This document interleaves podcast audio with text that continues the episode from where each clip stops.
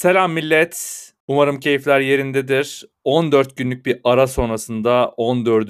bölümle karşınızdayız. Kusura bakmayın bir, bir takım gezmelerimiz, tozmalarımız oldu. O yüzden bir süre yayın yapamadık ama tüm iştahımızla, tüm ilgimizle bu yayınla karşınızdayız. Taksimcim nasıl keyifler, nasıl geçti e, görüşmediğimiz 14 gün? Abi selamlar. Çok güzel özetledin. Biz de biliyorsun yıllık iznimizi kullanalım dedik. Hep seyirciler, e, dinleyiciler gezmesinler. Biz de tura başlayalım dedik. Senkronize bir zamanda oldu. Geldik, döndük. Şu an işimizin başındayız tekrardan. Çok soğuk bir Londra havası beni karşıladı geçtiğimiz hafta geldiğimde. Umarım önümüzdeki günlere itibariyle biraz daha sıcak hava dalgalarıyla hayata geri dönüş sağlayacağız. Sende ne var ne yok?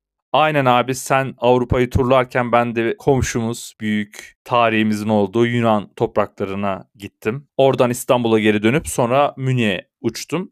Ben de birkaç gündür Münih'teyim. Ee, burada işte Christmas markları olsun, buranın kendine özgü bazı festivalleri olsun. Münih cap canlı, hava bok gibi olsa da şehir cıvıl cıvıl. O yüzden güzel bir şekilde karşıladı Almanya beni. Ee, senin yok mu oralarda Christmas market hiç Abi Christmas Market burada var. Fakat bazıları böyle geleneksel Christmas Market anlayışından biraz uzak. Onun için ben Avrupa'daki Christmas marketları daha çok takdir ediyorum. Daha böyle medieval, ortaçağ kültürüne daha sadık kalınmış gibi.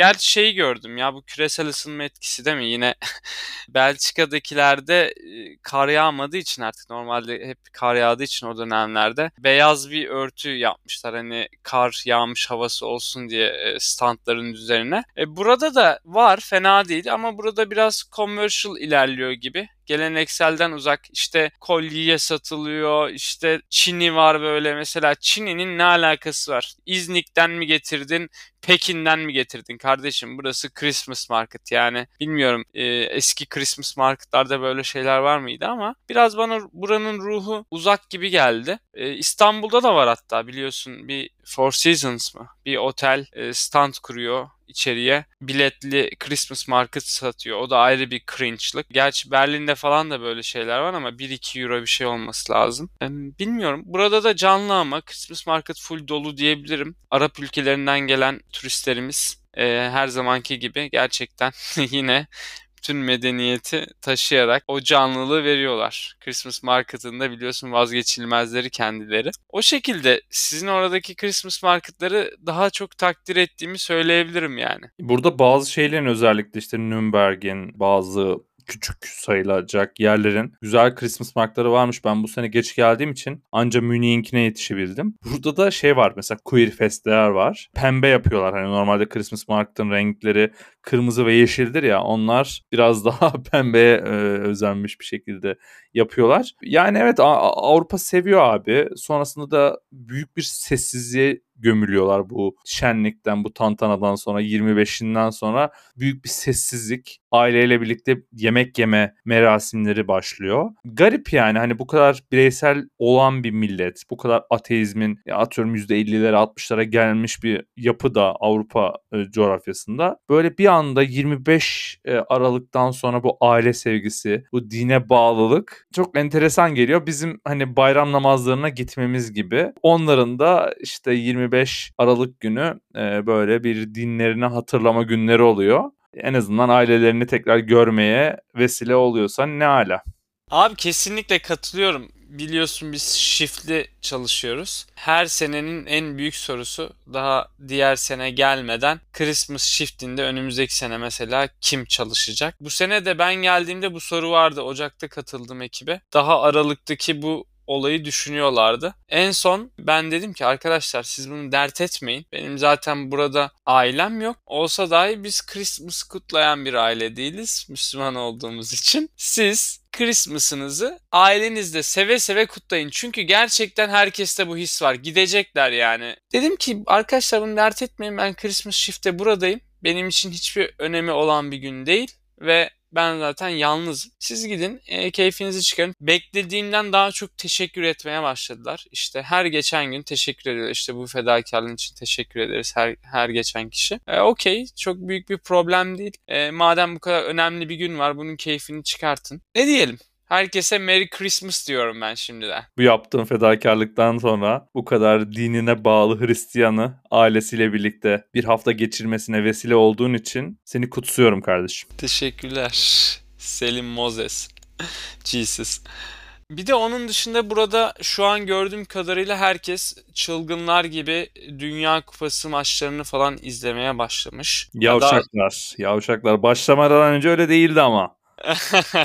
Ee, Katar'da olacağı için Dünya Kupası nice yavşaklık yapan Avrupalılar şu an pubları dolduruyorlar değil mi? Abi gerçekten de öyle yani bur buradaki birçok şirketin sermayesi Katar sermayesi. Arap adasından birçok ülkenin gerçekten burada hatırı sayılır hem kulüpleri var hem şirketleri var.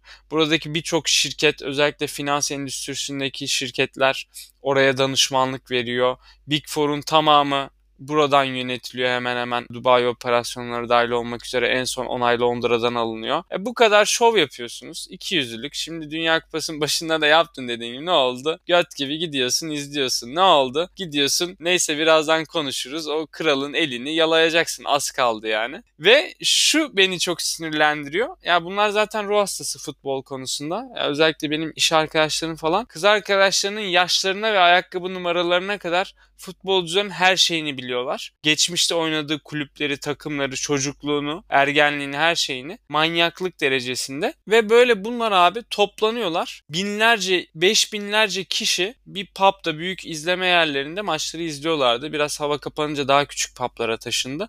Geçen ben de bir arkadaşımla beraber İngiltere'nin biliyorsun Fransa'yla maçı vardı. Onu izlemeye gidecektik bizim evin buralarda. Abi Canary Wharf'ta 20 pound'a bilet satmaya çalışıyor konuşuyor. Lan şerefsiz. Biz biz Katar'a geldik de statta maç mı izleyeceğiz? 20 pound nedir yani? Gerçekten o gün dedim ki İngiltere bu gece umarım elenir ve totemim de tuttu abi. Çok mutluyum finale kalmadığı için İngiltere'nin. Çünkü finale kalsa muhtemelen 50-100 pound'a satacak yani saçma sapan bir maçın biletini. Neyse ki Türk restoranımız var. Herkese de öneriyoruz Londra'ya geldiğinde yemekler kötü de olsa insanlık açısından Hazev Canary Wharf'ta. Orada Türk kahvehanesi kültürü eşliğinde tepedeki bir monitörle beraber hepimizin boyun fıtığı olması ihtimaliyle maçı izledik. Etrafta Türkler de vardı, yabancılar da vardı ama biz biraz daha Türk köşesi, şark köşesi, çayla, baklavalarla beraber güzel bir maç etkinliği oldu diyebiliriz. Sen nasıl takip ediyor musun Dünya Kupası'nı? Aynen abi ben bu Dünya Kupası'nı izledim. Yani izlemedim desem yalan olur. Biraz gruplara ben de ön yargıyla başladım ama bence iyi bir Dünya Kupası oldu. Beklediğimin çok üstünde bir sürprizlere açık bir Dünya Kupası oldu. Güzel maçlar izledim izlediğimizi de düşünüyorum. Ben e, Dünya Kupası'nın çoğunu Türkiye'de izledim. Sonra işte çeyrek finaller Yunanistan'a denk geldi. E, yarı final ve finali de Almanya'da bitirerek gerçekten Dünya Kupası'nın şanına yakışır bir şekilde bir izleme deneyimim oldu. Zaten bugün de Dünya Kupası finalini idrak ettik. Gerçekten yani Katar'la çok şanslı abi. Çünkü bir QNB finali oldu resmen. Katar National Bank finali oldu. Ee, bir anda Mbappe, bir yandan Messi. Gerçekten adamlar bütün şeyleri topladılar Katar'da. Aynı zamanda müthiş bir final oldu. Yani benim muhtemelen abi izlediğim en iyi finaldi. Yani küçükken mesela Liverpool Milan maçı vardı. O maç da iyiydi ama ben onu izlerken çok küçüktüm. Bu maçta abi gerçekten çok mutlu oldum. Geçirdiğim vakitten çok keyif aldım. Ben Arjantin'i destekliyordum biliyorsun. Hani Messi'yi severim. Ronaldo'cu Lara karşı herhangi bir garezim yok. Ronaldo'ya karşı da bir garezim yok bu arada. Bunu da bir e, başlık olarak şey yapayım. Hemen ikisini de seviyorum ama Messi'nin bir Dünya Kupası hak ettiğini düşünüyordum. Keşke Ronaldo Messi finali olsaydı daha da keyifli olurdu. Neyse çok güzel bir final oldu. 80. E, dakikaya kadar zaten hani bitti dedik maç. Hani ben podcast'te ne konuşuruz onları düşünmeye başlamıştım neredeyse. Sonrasında abi son 10 dakikada bambaşka bir hikaye. Gerçekten iz, şimdiye kadar izlediğim en iyi futbol maçıydı abi. Ee, bir daha da izleyeceğimi sanmıyorum böyle bir final. Ee, hele finallerde hiç sanmıyorum. Z jenerasyonu da eğer bu finali izleme fırsatı olduysa oyunlardan kafalarını kaldırıp e, bence futbola olan ilgileri Y jenerasyonunda olduğu gibi oluşacaktır. Ben aslında biraz da şeye değinmek istiyorum. Hani güzel maçlar oldu, güzel e, eşleşmeler oldu vesaire ama bence bu Dünya Kupası'na bir takım politik olaylar da damgasını vurdu bence. İşte birkaç tane olay hatırlatayım istersen üzerine konuşalım. İlk olay İran'ın olayı. Biliyorsun İran'da bir takım gösteriler var. İran milli takımı İngiltere, Amerika ve Galler'in olduğu, dış mihrakların oluşturduğu bir grupta e, iyi de mücadele ettiler bence. E, orada abi milli maçlarını okumadılar. Hatta bir tanesi ölüm cezasına falan çarptırılmış sanırım oyunculardan bir tanesi. E, sen bu tarz dünya kupalarında bu tarz etkinliklerin olmasını, bu tarz protestoların olmasını nasıl karşılıyorsun? Topunuzu oynayın mı diyorsun? Yoksa böyle şeyler olmalı. Dünyanın hepsi izliyorken dikkat çekmeliyiz mi diyorsun? Oradan başlayalım istersen. Bir tane daha olay var onu da sonra söyleyeceğim. Önemli bir soru sordun ama benim bu soruya korkuyorum ki bir cevabım yok. İki cevap arasında da aradayım. Gerçekten bu organizasyonlar bütün dünyanın izlediği ve bütün dünyaya bir mesaj verilmek istenirse en kolaylıkla iletilebilecek organizasyonlar. Fakat ya biz futbol izlemek istiyoruz. Futbol için Dünya Kupası ekranlarının başına geçiyoruz. E, dolayısıyla Almanya sanırsam e, bu konularda böyle çok protestan tavırlarla öne çıkmaya çalıştı ama futbol oynamadı. Ben şunu diyorum. Kardeşim sen işini yapıyorsan ben senin ne yaptığınla ilgilenmiyorum. Tabii ki protestonu da yap. Ama iş yapmadan sadece şov yapacaksan, zır yapacaksan, vız gibi geçeceksen e, yer işgal etme. Mesela şu an bizim Türkiye'miz orada olsaydı ne güzel ne güzel şeyler yapardı diye düşünüyorum. Maalesef bizim yerimizi Almanya gibi ve İran gibi boş takımlar ele geçirdi. Ya İran ama hakkını yemeyelim. Protesto da yaptılar. Fena da mücadele etmediler. Onun için tebrik ediyorum. Sen ne düşünüyorsun? Ya aslında ikinci olay da Almanya olayıydı. Sen güzel bir şekilde e, toplamış oldun bu şekilde. Almanya'nınki biraz komik kaldı abi. Çünkü felaket bir şekilde gruplarda eğlendiler. Ben bu tarz e, eylemleri eğer başarılı olursan abi bir anlamı olduğunu düşünüyorum. Çünkü eğer başarısız olursan şey diyorlar. Önce topunu oyna kardeşim diyorlar ve hiçbir etkisi kalmıyor. Komik duruma düşüyorsun. İran'ı ben destekledim mesela o olaydan sonra. E, normalde benim İran'a karşı herhangi bir sempatim, antipatim falan yoktur yani. Ama o protestodan sonra göze aldıkları o riskten sonra ben grup maçlarında full İran o grup için e, İran'ı desteklemiştim. Bir sempati oluşturmuştu. Gerçekten de çok çaba sarf ettiler. Gruba, gruptan çıkamadıkları için de Amerika çıktı o gruptan. Gerçekten çok üzüldüm. Amerika-İran maçı da gerçekten güzel bir politik gerilimin olduğu bir maçtı. Bilmiyorum hani dediğim gibi eğer başarılıysan mesela Arjantin yapsaydı o şeyi, eylemi çok daha ses getirebilirdi ya da finalde yapsaydın o eylemi çok daha ses getirebilirdi ama grup maçında eğleniyorsan gerçekten çok etkili olmuyor. Avrupalıların ikiyüzlülüğünü konuştuk. Bu tarz politik eylemlerin faydasız olduğunu konuştuk. Peki senin var mı böyle ilerleyen yıllarda bir Dünya Kupası görme yani ülkesine gidip izleme e, hevesin? Ha, Türkiye qualified olur olmaz onu bilmiyorum. E, bir sonraki Dünya Kupası Amerika Kanada ve Meksika'da olacak ve 48 takım olacak. E, büyük ihtimalle Türkiye'de herhalde 48 takımın içerisine girer diye umut ediyorum.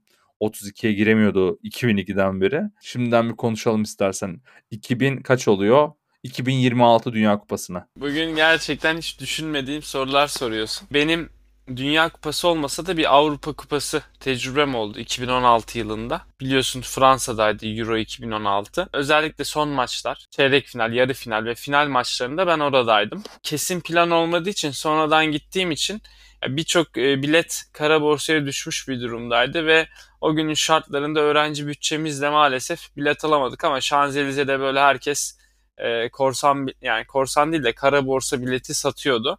Fakat biz maçları yine de işte e, bazı meydanlarda izledik. E, bunların çoğu da Eyfel'de, finalde de Eyfel meydanındaydık. Yani çok önemli bir kültür abi. Bütün dünya orada. Ee, şeyi de fark ediyorsun. Bizim Türkiye'de böyle bir ön yargı var ya sadece erkekler futbol izler konuşur gibi. Orada gayet dünyanın diğer milletlerinin kadınları da aktiviteye katılmışlardı. Çok önemli, güzel bir aktivite. Bir daha yaşamak isterim. Ya, Türkiye muhtemelen yine bir şey yapamaz abi. Gruplardan falan çıkabilir maksimum. Onun için e, başları değil. Yani gruplar benim çok ilgimi çeken maçlar olmuyor genelde. Dediğim gibi böyle çok ufak politik maçlar ABD, İran falan dışında çok da böyle anlamsız e, geliyor. Onun için e, belki hani Amerika'da olursa çünkü buradan gitmek biraz daha ucuz ve biraz daha yakın olduğu için Türkiye'den hani 11 saat falan uçacaksın buradan 7 saat falan. Onun için buradan gidebilirim diye düşünüyorum. En azından çeyrek final, yarı final, final. İstersen bana dahil olmak istersen beklerim her zaman. 4 sene sonraki bu planı şimdiden yapmış olalım. Beni açıkçası en çok Meksika tarafı heyecanlandırıyor. Ya ben benim için abi Avrupa'dan sonra Amerika'dır. İşte Kanada'dır. Yani böyle e, G7 ülkeleri çok heyecanlandırmıyor nedense. Çok eş, aynı geliyorlar bana. Çok bir fark gelmiyor ama Latin Amerika olsun, bir uzak doğu olsun. Gerçekten görmek istiyorum. Bir Dünya Kupası da güzel bir fırsat olabilir. Çünkü yani Meksika'ya şu an gitmek istesen e, bir takım güvenlik problemleriyle karşılaşabilirsin. Ama o dönemlerde muhtemelen güvenliği top noktaya getirecekleri için istediğin yerde gidip takoyu e, yersin. Daha pahalıya yersin ama gönül rahatlığıyla yersin. O yüzden o Dünya Kupası'na gitmek istiyorum. Buna da gidebilirdik. Ben açıkçası e, istiyordum bir Dünya Kupası görmek. Ben 2018'e çok istedim bu arada Rusya'ya gitmek. Ama o dönemki finansal durumu daha yeni mezun olmuşum işte. Yeni çalışmaya başlamışım. Hani o dönemler hani Rusya'ya kalkıp gidecek durumum yok gibi hissediyordum. Varmış aslında. Keşke gitseymişim. Katar'da hani Katar'da olduğu için sıcak kışın bir anlam veremedim açıkçası. Hani gitsem olurmuş, gidebilirmişim de açıkçası. Ama Amerika'ya düşünüyorum. Bu arada 2024 Avrupa Şampiyonası Almanya'da olacak abi. Eğer Almanya'da olursam eğer o zaman seni de beklerim. Muhtemelen finali ya Berlin'de yaparlar ya Münih'te yaparlar. Muhtemelen ikisinden bir tanesinde olur. Türkiye'nin ben o Avrupa Şampiyonası'nda büyük favori olabileceğini düşünüyorum. Çünkü Almanya'da düzenlenen her dünya Avrupa Şampiyonası'nda biz muhtemelen statların %95'ini dolduracağız diye düşünüyorum. O yüzden o taraftar desteğiyle bir sürpriz yapabiliriz. Bir de 2024 tam seçimlerin sonrası e, ekonomik olarak da Arjantin'in durumunda olabiliriz. Hani her iki senaryoda da. E, bence bir sürpriz de yapabiliriz o Dünya Kupası'nda. Çünkü bu tarz ülkeler, ekonomileri kötü olan ülkeler abi biliyorsun ki futbola çok önem verir ve futbol başarıları bazen ekonomik başarısızlıkların üstünü örtebilir. Hatta geçen Arjantin Maliye Bakanı bununla ilgili şey demiş bizim vatandaşımız Dünya Kupası'nı kazanmayı ekonomik krizin üstünü tutuyor gibi bir açıklama yapmış. Sonra hemen özür dilemiş tabii ki saçmaladığını fark edip hemen. Tam bir ee, sanki Nebati. Nebatis. Tam bir Nebatis. Lionel Nebati açıklaması değil mi? Gerçekten abi. Bu arada bu tezine çok katılıyorum. Bir araya girdim kusura bakma. Çünkü Türkiye'de 2002 Dünya Kupası'nda e, o duygularlaydı. E, okullara biliyorsun e, tüp televizyonlar kurulurdu falan izlenirlerdi. Daha sonra iş ciddiye binince belediyeler işin içine girmeye başladı. Dondurma dağıtmaya başladılar. Meydanlarda böyle büyük ekranlar kurmaya başladılar çok iyi hatırlıyorum abi. Hakikaten öyle ya. Fakirin e, mood'u futbol yani. E, bugün hatta bir tane video izledim. Messi'nin golünden sonra ilk penaltıdan sonra Arjantin sokaklarında e, videoda sokakta hiçbir şey yok yani herkes evde bu arada hayat durmuş tam Türkiye ve bütün evlerden çok ciddi derecede şey geliyor. Yani deprem olacak o derecede yüksek bir ses geliyor. E, tam Türkiye abi zaten biliyorsun Arjantin gerçekten Güney Afrika'da hatta dünyada muhtemelen Türkiye'ye en yakın e, sosyoekonomik olarak ülkelerden birisidir. Bir tek onlar Hristiyan, Türkler Türk, Müslüman diyebiliriz. O derece yani. Ee, ben şeyi de benzetiyorum. Hatırla 2002 Dünya Kupası'nda dediğin gibi işte Japonya ve Güney Kore'de olduğu için bütün maçlar bizim için öğlen saatlerindeydi. Bugün Arjantin için de aynı şey geçerliydi. O yüzden çok benzettim. Hani gerçekten o yıllara gittim. Ben benim hani o zamanlar yaşım küçük olsa da çok net hatırlıyorum. Yani Türkiye'nin maçlarını ben işte babam okuldan al, alıyordu. İşte Brezilya maçı mesela o açılış maçını ben evde izlemiştim arkadaşımla birlikte. Yani çok nadir hatırladığım şeylerden biridir o Dünya Kupası. Sonraki Dünya Kupalarını da zaten seve seve beğene beğene izlemiştim. Bir de ben e, Dünya Kupalarını e, Güney Amerikalı takımlar kazandığı zaman daha mutlu oluyorum abi. Çünkü e, 2002 Dünya Kupası'ndan sonra sürekli işte sonrasında işte İspanya'dır, Almanya'dır, İtalya'dır, cartcurttur. Full Avrupa takımları kazanmıştı. Bugün gerçekten hani yani Türkiye finale çıksaydı muhtemelen bundan bir tık daha fazla heyecanlanır ve bir tık daha fazla sevinirdim. O e, bayağı kalbim Messi için ve Arjantin halkı için attı. O yüzden e, gerçekten çok mutluyum. bu yayını. Çok mutlu bir şekilde yapıyorum. Bundan sonra da herhalde Arjantin'i desteklemem diye düşünüyorum. Hani bu ilk ve son desteklemem olur. Ve tahminlerimizin tutması da bence bir yandan futbolu ne kadar anladığımızı ve takip ettiğimiz de bir yerde gösteriyor. Sen Fransa demiştin ben Arjantin demiştim. Güzel. Ee, umarım bundan sonraki Dünya Kupası'nı televizyonda değil de e, tribünlerde coşkuyla kutlarız, izleriz. Abi ben de umarım. Ya e, ben bu finali izlemeyi çok isterdim. Bahsettiğin gibi. Ya maçın geneli değil ama e, özellikle son 70'ten sonra son 20 dakika uzatma 30 dakika devreler. Ya yani o şey hakikaten bir Dünya Kupası'nda olabilecek en maksimum yıllardan birisi bizim canlı gözle izleyebileceğimiz. Ee, çok iyiydi. Ben çok keyif aldım. Ee, dediğin gibi ya ben de Messi'ci değilim. Ben e, biraz daha Ronaldo'ya daha çok sempati besleyen birisiyim ama e, yani Messi gibi bir insanın da e, hayatının son Dünya Kupası'nı bizim de kendi canlı gözümüzle izleyebileceğimiz en yetenekli insan diyebiliriz yani kendi neslimizde. Ona da böyle bir şey olması bize bir kez daha şunu gösterdi. Dünya sen hak ettiğin takdirde son dakikada olsa senin hakkını veriyor. Onun için ona da ekstra sevindim diyebilirim yani. Bence güzel bir final oldu. Sadece son dakika yani kupayı kaldırırken ki hali bir hayal kırıklığı yaratmadı değil, değil mi? Bazı sevenlerinde. Ne düşünüyorsun? Abi gerçekten hani parayı veririm, etek bile giydiririm mindsetini Dünya Kupası çapında abi. Belki de hani bugün Dünya Kupası hani şu an dünyada 6 milyar insan yaşıyor bence yarısı izlemiştir. Hani izleyebilen herkes izlemiştir de hani Afrika'daki köyleri de çıkarıyorum vesaire. E, yani bütün dünyanın önünde adama gecelik giydirmek ayıp abi. Yani bir Dünya Kupası tamam yaptın, tasarladın. Güzeldi de bu arada organizasyon. Hiçbir sıkıntı çıkmadı. Statlar güzeldi. Her ne kadar Bangladeş'ten adam doldurmuş olsalar da yine de güzeldi. Ya bu nedir abi ya? Hani orada emirvaki bir şekilde adama gecelik giydirmek. Hani adam kendi Arjantin formasıyla kaldıramadı da o gecelikle kaldırdı. Çok rahatsız oldum ben açıkçası. Ayıptır ya. Transparan biraz böyle keşke şey olmasaydı da bir e, meme ucu falan görseydik dedim ben ya. Şöyle bir görseydik değil mi? Şöyle bir free kick falan verseydi transparan bir şekilde.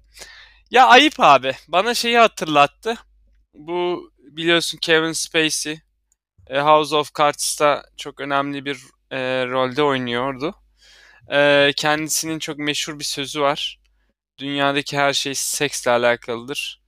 Sadece e, seks güçle alakalıdır diye. Bu da bana onu hatırlattı. Yani dünyadaki her şey parayla alakalı. Parada güçle alakalı. Gördüğün gibi abi parayı verdiğin her şeyi yapabiliyorsun. Ben e, gerçekten bundan sonra bir tane daha Avrupalı'nın şu Araplara laf attığını görürsem ağızlarına vuracağım. Yani zaten siz adamlara bu alanı tanıyorsunuz ki neyden şikayetçisiniz onu anlamadım. Yani adam sana parayı verse hepiniz soyunacaksınız veya palyaçoluk yapacaksınız. Çok takmıyorum ama bunun edebiyatını yapılmasını hoş bulmuyorum abi. Yani Araplardan nefret ediyorum. Lan ediyorsun da Londra'nın hepsi Arap yani. Hepsi yani bütün Londra Araplar olmasa batar gider yani. Ne, neyden nefret ediyorsun anlamadım. Ben istersen bölümü abi önüme düşen bir listeyle yani Messi'ciler ve Ronaldo'cular tam liste olan bir e, içerikle tamamlamak istiyorum. Ve buradan sonra bir e, Ronaldo tercihini gözden geçirmeni e, rica ediyorum. Messi'cilerin altını okuyorum abi öncelikle. Fatih Terim, Şenol Güneş, Arda Güler, Dursun Özbek, İrfan Can Kahveci, Barış Alper Yılmaz ve Serdar Dursun. Bunlar dünyanın en önemli Messi'cileriymiş. Çok iyi abi. Ronaldo'cuları merak ediyorum. Daha ne kadar kötü olabilir bir liste. Ronaldo'cuları bekle. Şimdi Ronaldo'cuları söylüyorum. Recep Tayyip Erdoğan. Nuri Şahin. Mesut Özil. Mert Hakan Yandaş. Meri Demiral. Hakan Çalhanoğlu ve Yasin Öztekin.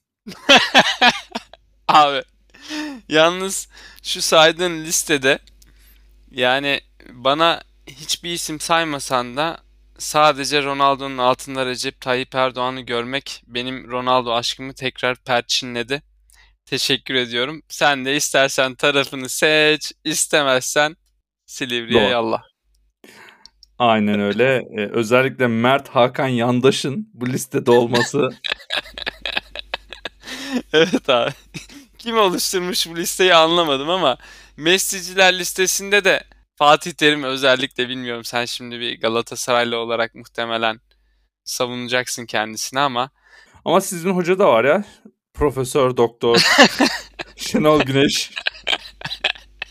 gerçekten abi Messi'ciler daha iğrenç e, liste. Onun için ben tekrardan dediğim gibi tek isim sebebiyle de Cristiano Ronaldo tarafını seçiyorum. Goat bence bugün belli oldu abi. Herhalde onunla kapatabiliriz. Ben Messi'nin gelmiş geçmiş en iyi oyuncu olduğunu söyleyerek bölümü kapatmak istiyorum. Umarım sen de bana katılırsın ve bu tartışmayı artık geride bırakırız. Tabii ki abi bu dünyanın bu tartışmayı kabul etmesi artık sonlandırması gerekiyor. Önümüzde daha büyük problemler var. Örneğin eee, ne var abi önümüzde? Örneğin iklim krizi gibi bir sorunumuz var. Onun için eee, bu tartışmayı sonlandıralım. Yani bizim neslimizin izleyebileceği en iyi oyuncu artık Dünya Kupası'na veda etti. Messi. Kendisine de teşekkür ediyoruz. Görüşmek üzere. Herkes kalsın sağlıcakla.